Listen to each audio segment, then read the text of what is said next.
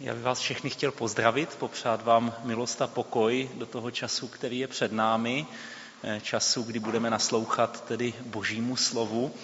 Eh, když zde vlastík vedl sobotní školu a omlouval se za některé své výroky, tak jsem si uvědomil, že žijeme eh, v opravdu takovém obtížném čase, protože všechno je zaznamenáno. a z každého planého slova člověk bude skládat účty. E, tedy nejenom na nebi, ale i tady na zemi už máme své záznamy a e, říkal jsem si vždycky, e, že ze začátku, když začalo, nebo jsme začínali vlastně s, tím, s těmi online přenosy, u mě to bylo vlastně v Ostravě, tak jsem byl opravdu z, toho, z, tohoto, z této skutečnosti velmi nervózní, jo, protože jsem si říkal, teď se k tomu každý může vrátit a když tam řeknu něco, za co bych se třeba měl později stydět, tak se za to budu stydět stále a už to nikdo nikdy nevezme zpátky, takže možná se to dá nějak smazat, ne?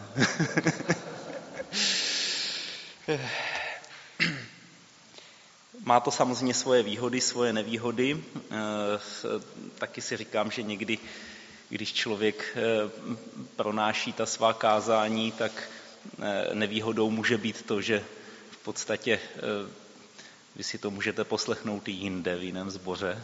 Takže předpokládám, že možná, že i někteří z vás toto kázání slyšeli. Na druhé straně já jsem vždycky na váškách, jestli ho kázat nebo kázat nějaké nové, vzhledem k tomu, že Víte, že před památkou jsem pokračoval, měl jsem určitou sérii kázání na Ježíšova podobenství z té poslední Ježíšovy velké řeči a tak si říkám, že zase ti, kteří to neslyšeli, příště bych začal někde, někde jinde, tak možná, že přeci jen dnes budu kázat to kázání, které jste si už mohli poslechnout i, i tedy v tom online vysílání v Brně na střední.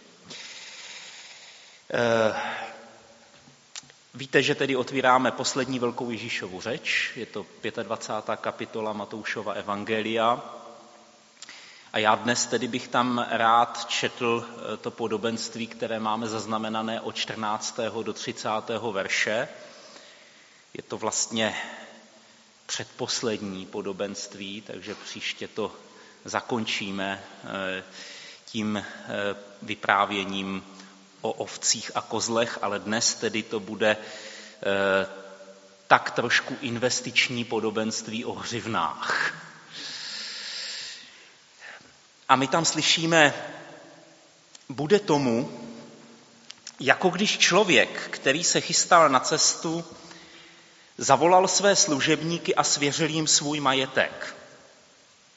Jednomu dal pět hřiven, druhému dvě třetímu jednu, každému podle jeho schopností a odcestoval.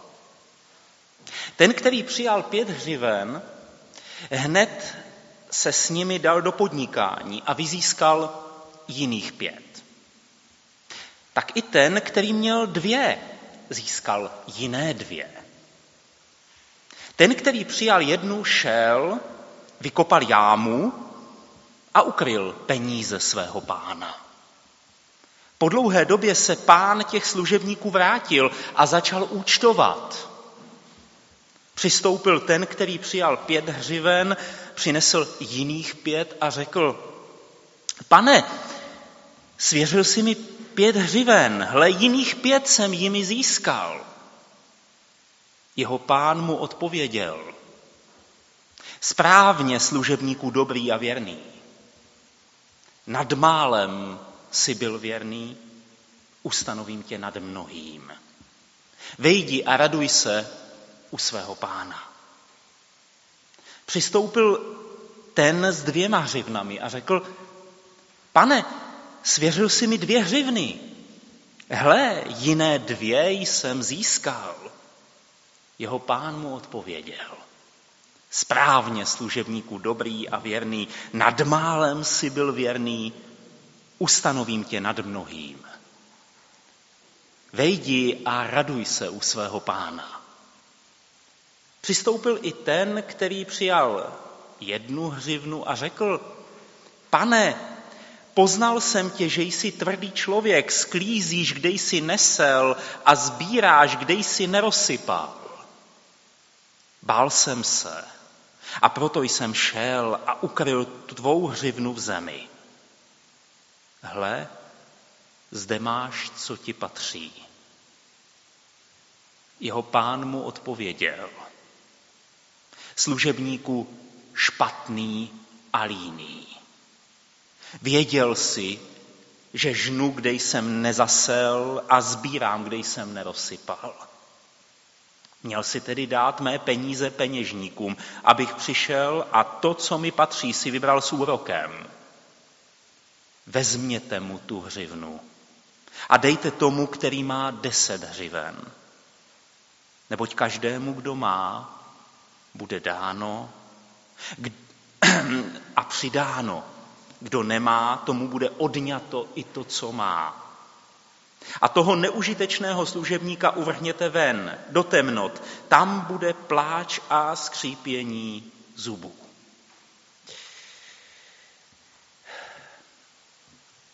My čteme velmi známé podobenství, předpokládám, že tenhle příběh všichni velmi dobře známe.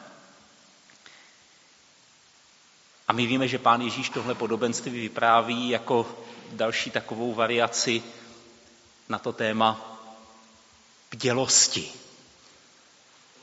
Možná taky proto, aby nám povyprávěl něco o tom nebeském království, jak to bude na konci, po případě, abychom získali nějaký náhled na to, jak je to s námi a s Bohem, jak je to s námi u Boha. Co se nám zde tedy na úvod sděluje? Všimněme si, předně se nám tady předkládá spodobnění Boha nebo Krista jako člověka, který odcestoval. Případně se chystá odcestovat. To je, myslím, pro nás všechny docela známý motiv, že? Jednak není to tak dávno, co jsem tady společně s vámi otvíral žalm, tuším, že to je žalm 114, který začíná těmi slovy toho blázna. Bloud si říká v srdci svém, Bůh tu není. A když my ten žalm čteme dál, tak zjistíme, že jakoby ten žalmista tomu bláznovi tak trochu přitaká a říká, no, Bůh je na nebesích. jakoby skutku i z pohledu žalmisty Bůh odcestoval, vzal si nějakou dovolenou a odjel někam daleko. Podobně jsme slyšeli v tom příběhu, který jsme tady také otvírali, také o těch služebnících, kterým pán svěřuje nějakou si odpovědnost předtím, než odcestuje. To je ze stejného kázání. Ale opět je tam ten motiv toho člověka, který odchází někam daleko. Není tady není přítomný. Bůh vzdálený, Bůh nepřítomný, to je i určité téma, kterým se zabývá teologie, ta nepřítomnost Boha, vzdálenost Boha. A tady to slyšíme. Slyšíme to ne proto, aby se nám tady dalo to střelivo pro ty naše lidské nářky, abychom si na to mohli naříkat, že Bůh odešel, že tu není. A my víme, že někdy jako zbožní lidé si na tohle naříkáme. Vždycky si vzpomenu na ten příběh o Marii, Martě a Lazarovi. Pošlou pro Ježíše, protože bratr je nemocen. A Ježíš nepřichází, mešká. A když přijde, tak je z toho lidského pohledu vlastně pozdě, protože mezi tím Lazar na tu svou nemoc umírá, podlehne té nemoci.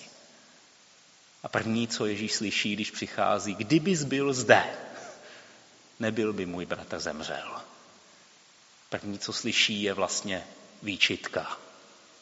A my takové výčitky také někdy k Bohu posíláme, také si naříkáme vlastně na tu boží nepřítomnost. Ale tady ten příběh není vyprávěn proto, aby nám dal tedy to střelivo pro ty naše nářky, aby nám, nás utvrdil v nějaké lítosti nebo sebelítosti. Tady, když se mluví o té nepřítomnosti pána nebo o tom pánu, který ocestoval, vypráví se to úplně z jiného důvodu. Vypráví se to proto, aby se poukázalo na tu lidskou odpovědnost. Možná přeneseně se nám chce říct, ano, člověče, Bůh tu není, Bůh je nepřítomen, ale to neznamená, že ty máš plakat a naříkat nad tím, že tu není, ale máš se ujmout těch jeho pozemských statků, které ti svěřil.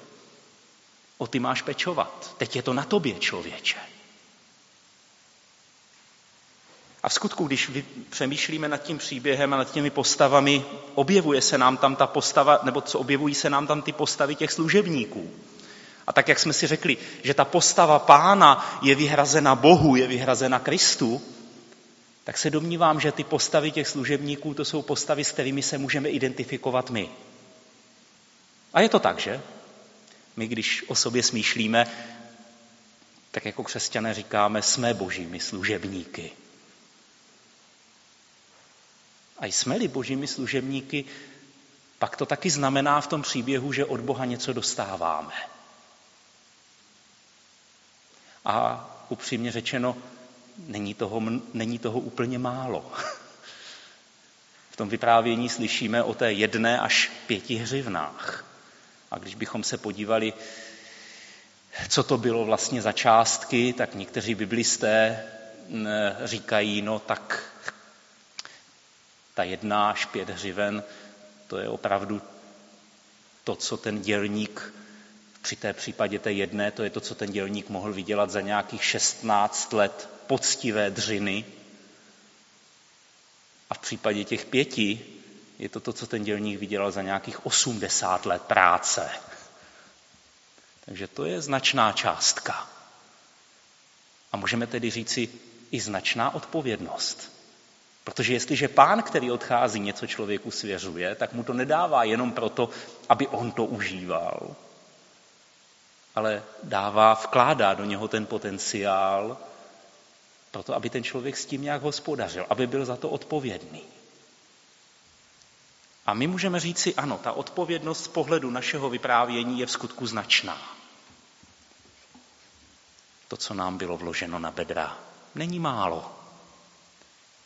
Na druhé straně ale taky je zajímavé, že svým způsobem i ta značná odpovědnost má nějaké své limity. Všimli jste si, že jsou tam v tom příběhu určité limity. Pán něco svěřuje a nedává každému stejně. Dává podle schopností. Každému podle jeho schopností. A to je možná taky důležité si uvědomit v tom našem přemýšlení o té naší lidské odpovědnosti, kterou tady máme na zemi. Má své limity. Má své limity. Nemusíme nést tíhu celého světa na svých bedrech. Někdo k tomu má tendence, že? Já se přiznám, že občas to takhle v životě jakoby prožívám, že přemýšlím, kam až ta moje odpovědnost sahá, co všechno bych měl na těch svých bedrech nést a snášet. A někdy mám dojem, že bych měl dělat úplně všechno. A když se snažím dělat úplně všechno, tak pak zjistím, že vlastně nedělám skoro vůbec nic, protože člověk je tak roztěkaný, že vlastně neví úplně, kam skočit dřív. A ten příběh v tomto případě nám přináší i jistou úlevu. Protože nám říká, ano, ta tvoje odpovědnost má nějaké hranice je důležité možná ty hranice poznat, ohmatat si je, aby se člověk z té odpovědnosti nezhroutil. Víme, že to je určitá strategie toho zlého. Zaměstnat nás. Ukázat, co všechno je třeba, abychom se tomu věnovali, abychom to na svých bedrech nesli. Rozptýlit tu naši pozornost, jenom abychom nedělali to, co je skutečně důležité a to, co se po nás chce. A víme, že v Biblii je celá řada příběhů, kde se o tom mluví. Jen si vzpomeňme na ten příběh pokušení na poušti. To je příběh mimo jiné o tom, jak se ten zlý snaží rozptýlit pozornost, odvést člověka, v tomto případě Krista, od toho jeho zaměření. Ukázat mu, co všechno by, čím vším by tu svou službu Mesiáše měl naplnit. Co všechno se od něj žádá. Ale víme taky, Ježíš tomu pokušení odolává. A podobně pak, když čteme nový zákon, tak slyšíme ve skutcích, že i apoštolové byli takto pokoušeni, že i na ně bylo leco zvloženo. Vzpomeňme na ten příběh z šesté kapitoly knihy skutků, kdy přichází za apoštoly někdo a říká, podívej, tady se děje nespravedlnost, těm našim vdovám se nedostává správný díl. A ti apoštolové v tu chvíli vidí, ano, to je důležité řešit. Je tu jakýsi konflikt, který je důležité řešit. Ale na druhé straně jsou si vědomi, no jo, když my to teď ale budeme řešit, tak se nebudeme věnovat tomu, co nám Bůh svěřil. Modlitbám a kázání slova. A tak hledají někoho jiného, kdo by se této situaci věnoval a kdo by tento, tento, tento, tento problém, tento konflikt řešil. A tak si říkám nad tím naším příběhem, je důležité možná v tom životě si udržovat nějaké to zaměření. A tam, kde nás okolnosti, lidé, věci rozptilují, znovu si ujasňovat, co je tou naší odpovědností a co už není. Kde má ta naše odpovědnost své hranice. A to není nikdy úplně jednoduché hledání. Nevím, jak to máte vy, ale já si tuhle otázku občas kladu. Co se po mně vlastně žádá? Jak to poznat? Řekl bych, že jsou asi možná dvě takové cesty. Ta první je, že člověk pozná ty své talenty. I ten příběh o tom mluví, že? Tam to slovo talentos samozřejmě znamená nějakou finanční jednotku, nebo řekněme, je to jakási jednotka peněžní. Ale my víme, že přeneseně se nám to vžilo i pro ty, pro ty naše nějaká obdarování, zvláštní schopnosti, které jako lidé máme. A tak možná, že to může být jedna z těch cest, že si uvědomíme, co do nás Bůh vložil, jaký potenciál nám dává. A to nám možná někdy může pomoci v tom našem uvažování o tom, co se tedy po nás vlastně chce. A stejně tak je určitě důležité, aby člověk myslel i na modlitbu, hledal s modlitbou. Protože v tom příběhu ten pán to těm služebníkům svěří. Je to on, kdo jim to dává poznat.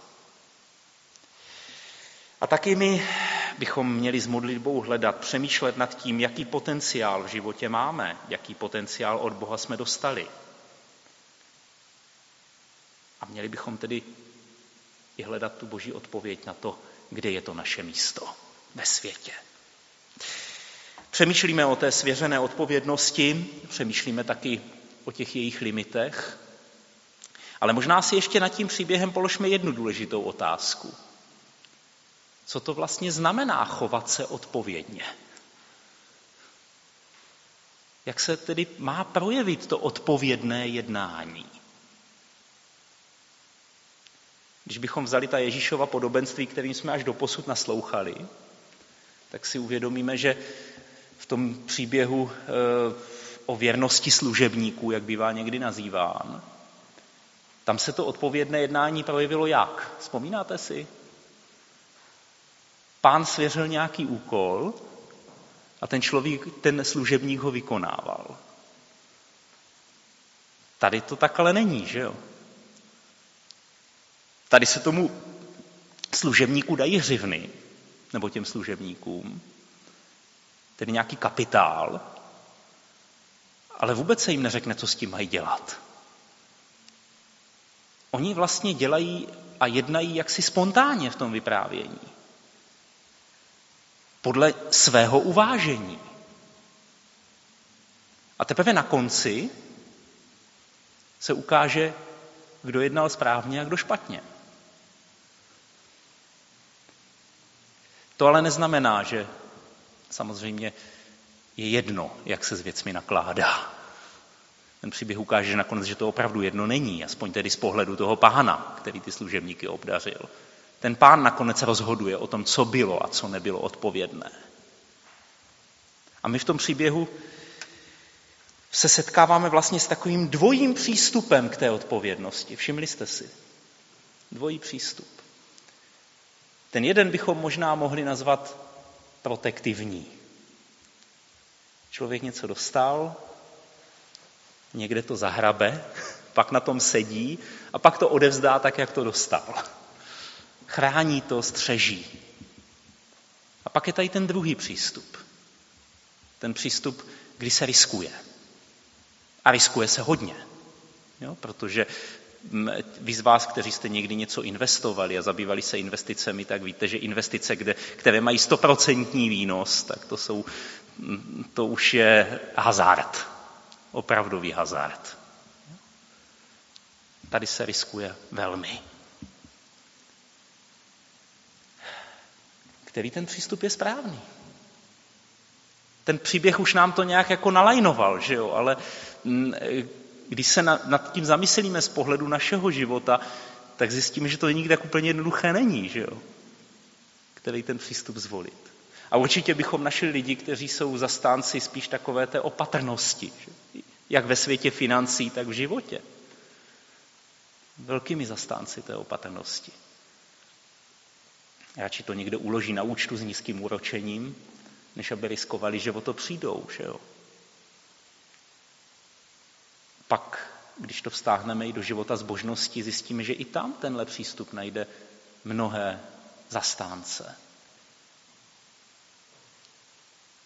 Hlavně žít tak, abych po to, co jsem dostal, nepřišel, abych někde to náhodou ten svůj život neposkvrnil, chránit se před tím zlem, to je taky jeden postoj ke zbožnosti, který který nacházíme. A pak jsou to ti, jsou to ti, kteří riskují. Kteří se nebojí rizika. Nebojí se, že tu svěřenou hřivnu někde nakřápnou, nebo že to někde prostě o to přijdou. Co je správně? Ten příběh nám ukazuje, že správné bylo riskovat, jít do rizika.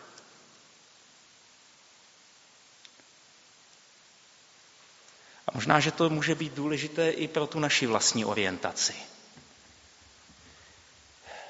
Bůh nečeká, že budeme někde ustrašeně sedět, schovávat se před tím zlým světem v nějakém zbožném getu, ale že se nebudeme bát riskovat. A my se bát nemusíme, protože my Boha nevidíme jako, toho, jako to viděl ten služebník, který tu hřivnu někde zakopal. Jako toho despotu, který jenom bere jako smrt a nic nedává. Ale vidíme ho jako toho štědrého, milostivého Boha. A myslím si, že to nám rozvazuje ruce. Protože při tomhle obrazu a při tomhle pohledu na Boha zjišťujeme, že se nemusíme bát jít do rizika. Nemusíme se bát toho, že se nám někde něco nepovede.